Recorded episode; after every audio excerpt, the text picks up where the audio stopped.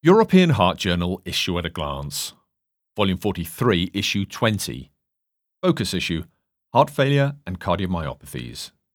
By Editor in Chief, Professor Filippo Crea. Read to you by Morgan Bryan. Challenges in heart failure From actionability of genetic variants in cardiomyopathies to new therapeutic targets.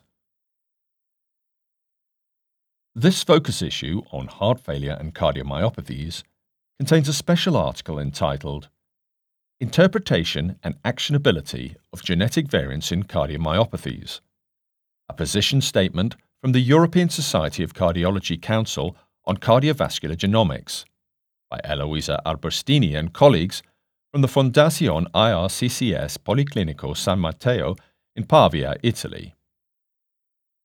The specific aim of this document is to show how clinical and family data are essential for the correct interpretation of genetic variants.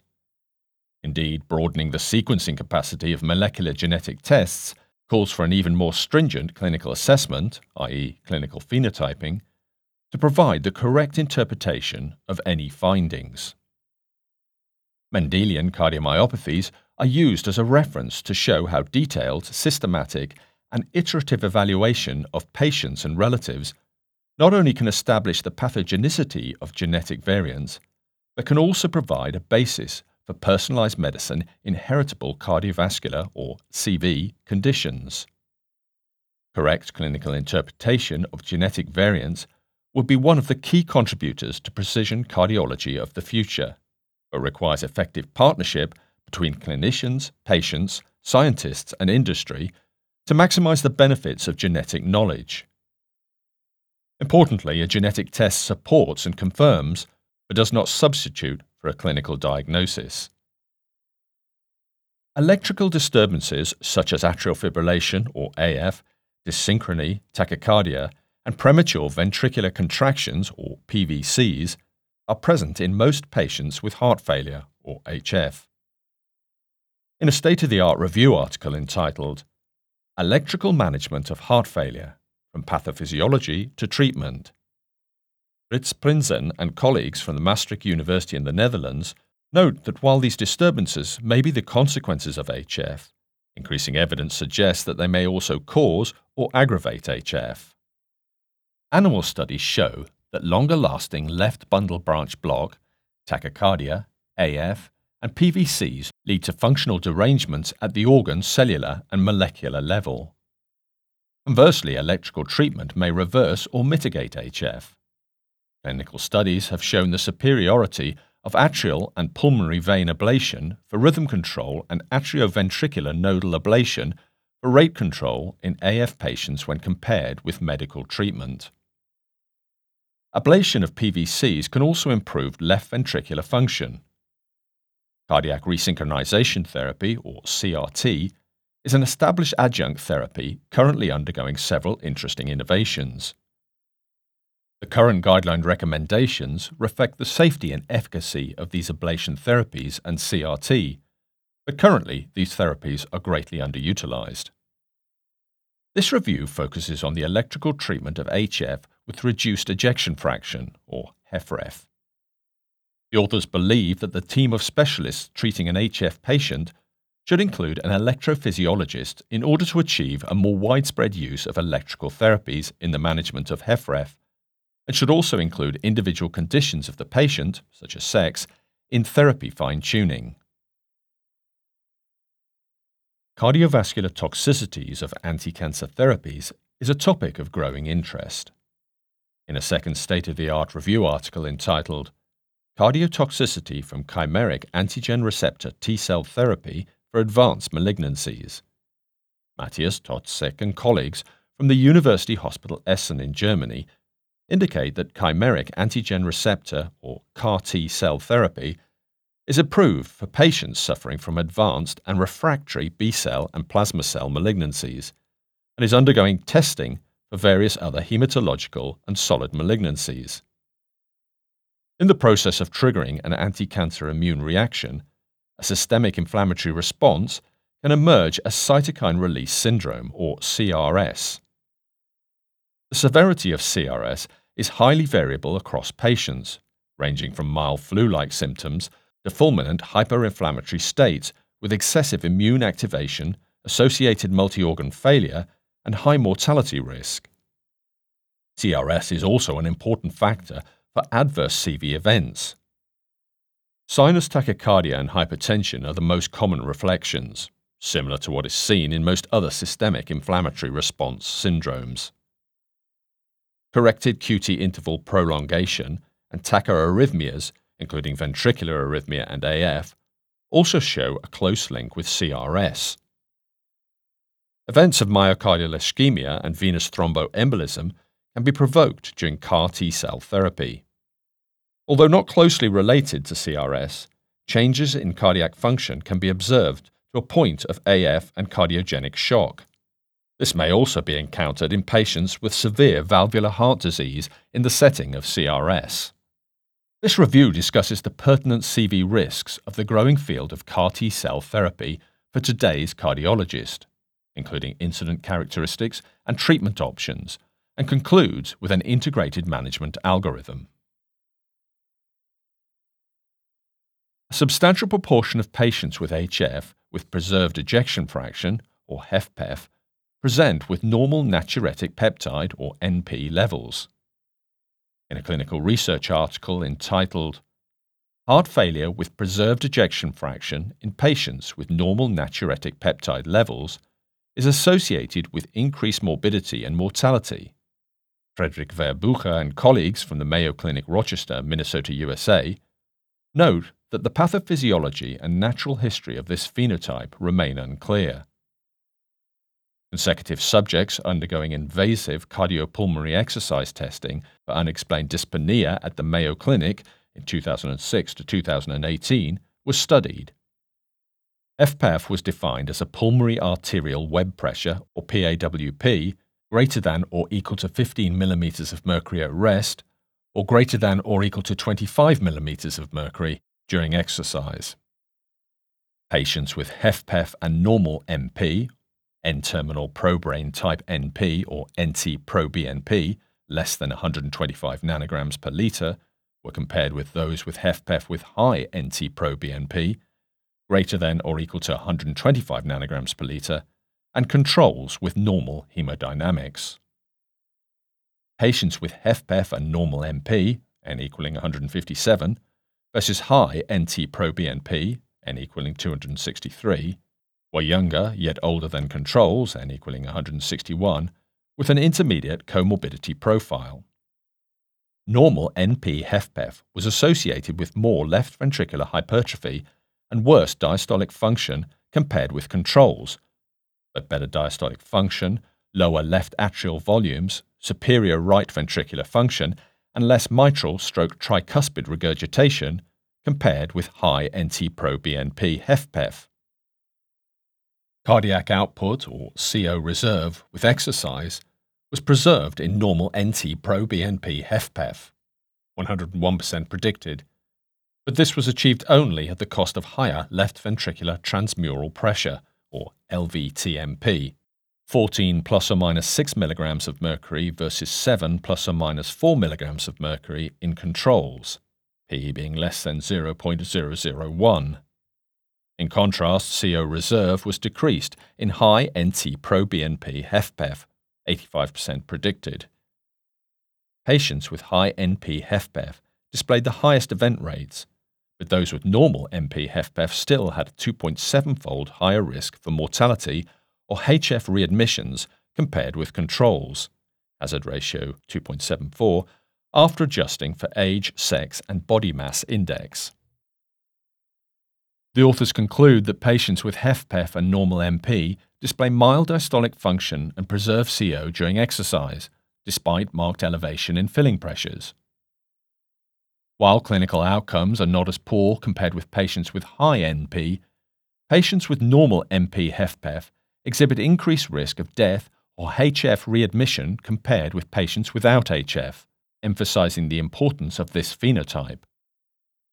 This manuscript is accompanied by an editorial by Sanjiv Shah from the Northwestern University Feinberg School of Medicine in Chicago, Illinois, USA. Shah notes that to prevent diagnostic errors, clinicians would be well served by remembering the following mnemonic when ordering the BNP test biomarker not perfect. The importance of the initial discovery and subsequent wealth of publications on NPs over the past 40 plus years in the realms of diagnosis, prognosis, therapeutics, and HF biology cannot be understated. Nevertheless, NPs remain only one aspect of our diagnosis and prognosis toolbox. Like any clinical test, NP should be carefully evaluated within the context of all other clinical information, and invasive exercise hemodynamics should be performed in patients with unexplained dyspnea if the underlying diagnosis is in question. Obesity is a global health problem associated with significant morbidity and mortality, often due to CV diseases. While bariatric surgery is increasingly performed in patients with obesity and reduces CV risk factors, its effect on CV disease is not established. In a meta analysis article entitled Bariatric Surgery and Cardiovascular Disease A Systematic Review and Meta Analysis, Sophie van Veldhuisen and colleagues from the University of Amsterdam, the Netherlands, conducted a systematic review and meta analysis to evaluate the effect of bariatric surgery on CV outcomes in accordance with the Preferred Reporting Item for Systematic Reviews and Meta Analyses guideline. PubMed and Embase were searched for literature up to August 2021, which compared bariatric surgery patients with non surgical controls. Outcomes of interest were all cause and CV mortality, AF, HF, myocardial infarction, and stroke. The authors included 39 studies, all prospective or retrospective cohort studies, while randomized outcome trials were not available. Bariatric surgery was associated with a beneficial effect on all cause mortality, hazard ratio 0.55, p being less than 0.001 versus controls, and CV mortality, hazard ratio 0.59, p being less than 0.001. In addition, bariatric surgery was also associated with a reduced incidence of HF, hazard ratio 0.50, p being less than 0.001, myocardial infarction, hazard ratio 0.58, p being less than 0.001, and stroke, hazard ratio 0.64, p being less than 0.001. The authors conclude that bariatric surgery is associated with reduced all cause and CV mortality and lowered incidence of several CV diseases. Bariatric surgery should therefore be considered in these patients. The contribution is accompanied by an editorial by Geltrude Mingrone from the Università Cattolica del Sacro Cuore in Rome, Italy, together with Lydia Castagneto Gissey from the University of Rome and Stefan Bornstein from King's College London in the United Kingdom. The authors conclude that this meta analysis strengthens the evidence that bariatric surgery reduces all cause mortality, CV related mortality, and the incidence of CV disease and obesity as compared with standard of care. The healthcare community, insurers, and all other stakeholders should consider bariatric care as a viable option in subjects with CV disease and obesity. Cereblon, or CRBN, is a substrate receptor of the E3 ubiquitin ligase complex that was reported to target ion channel proteins. L type voltage dependent calcium ion channel, or LTCC, density and dysfunction, are critical players in HFrEF. However, the underlying cellular mechanisms by which CRBN regulates LTCC subtype CAV 1.2 alpha during cardiac dysfunction remain unclear. In a translational research article entitled Cereblon contributes to cardiac dysfunction by degrading CAV 1.2 alpha. Nami Park and colleagues from the Inje University in the Republic of Korea explored the role of CRBN in HFrEF by investigating its direct regulatory role in CAV 1.2 alpha activity and examining how it can serve as a target to address myocardial dysfunction. Cardiac tissues from HFrEF patients exhibited increased levels of CRBN compared with controls. In vivo and ex vivo studies demonstrated that whole body CRBN knockout and cardiac specific knockout mice exhibited enhanced cardiac contractility with increased LTCC current, or ICAL, compared with their respective controls, which was modulated by the direct interaction of CRBN with CAV 1.2 alpha. Mechanistically, the Lon domain of CRBN directly interacted with the N terminus of CAV 1.2 alpha. Increasing CRBN levels enhanced the ubiquitination and proteasomal degradation of CAV 1.2 alpha and decreased ICAL. In contrast, genetic or pharmacological depletion of CRBN via TD165, a novel PROTAC based CRBN degrader, increased surface expression of CAV 1.2 alpha and enhanced ICAL. Low CRBN levels protected the heart against cardiomyopathy in vivo. Nami and colleagues conclude that CRBN selectively degrades CAV 1.2 alpha, which in turn facilitates cardiac dysfunction. Reducing CRBN levels could serve as promising strategy for HFrEF therapeutics.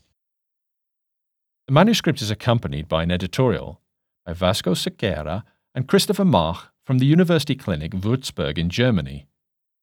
The authors conclude that CRBN is an attractive novel therapeutic target for CV disease, but potentially also metabolic and other diseases.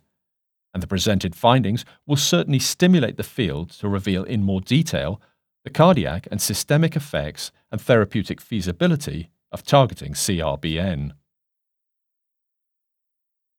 The issue is also complemented by two discussion forum contributions.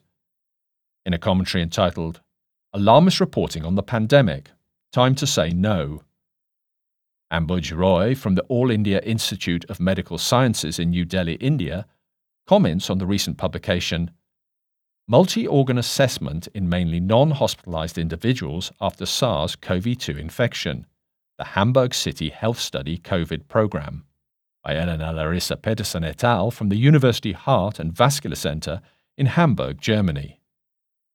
Twerenbold et al. respond in a separate comment. The editors hope that the listeners of this issue of the European Heart Journal will find it of interest.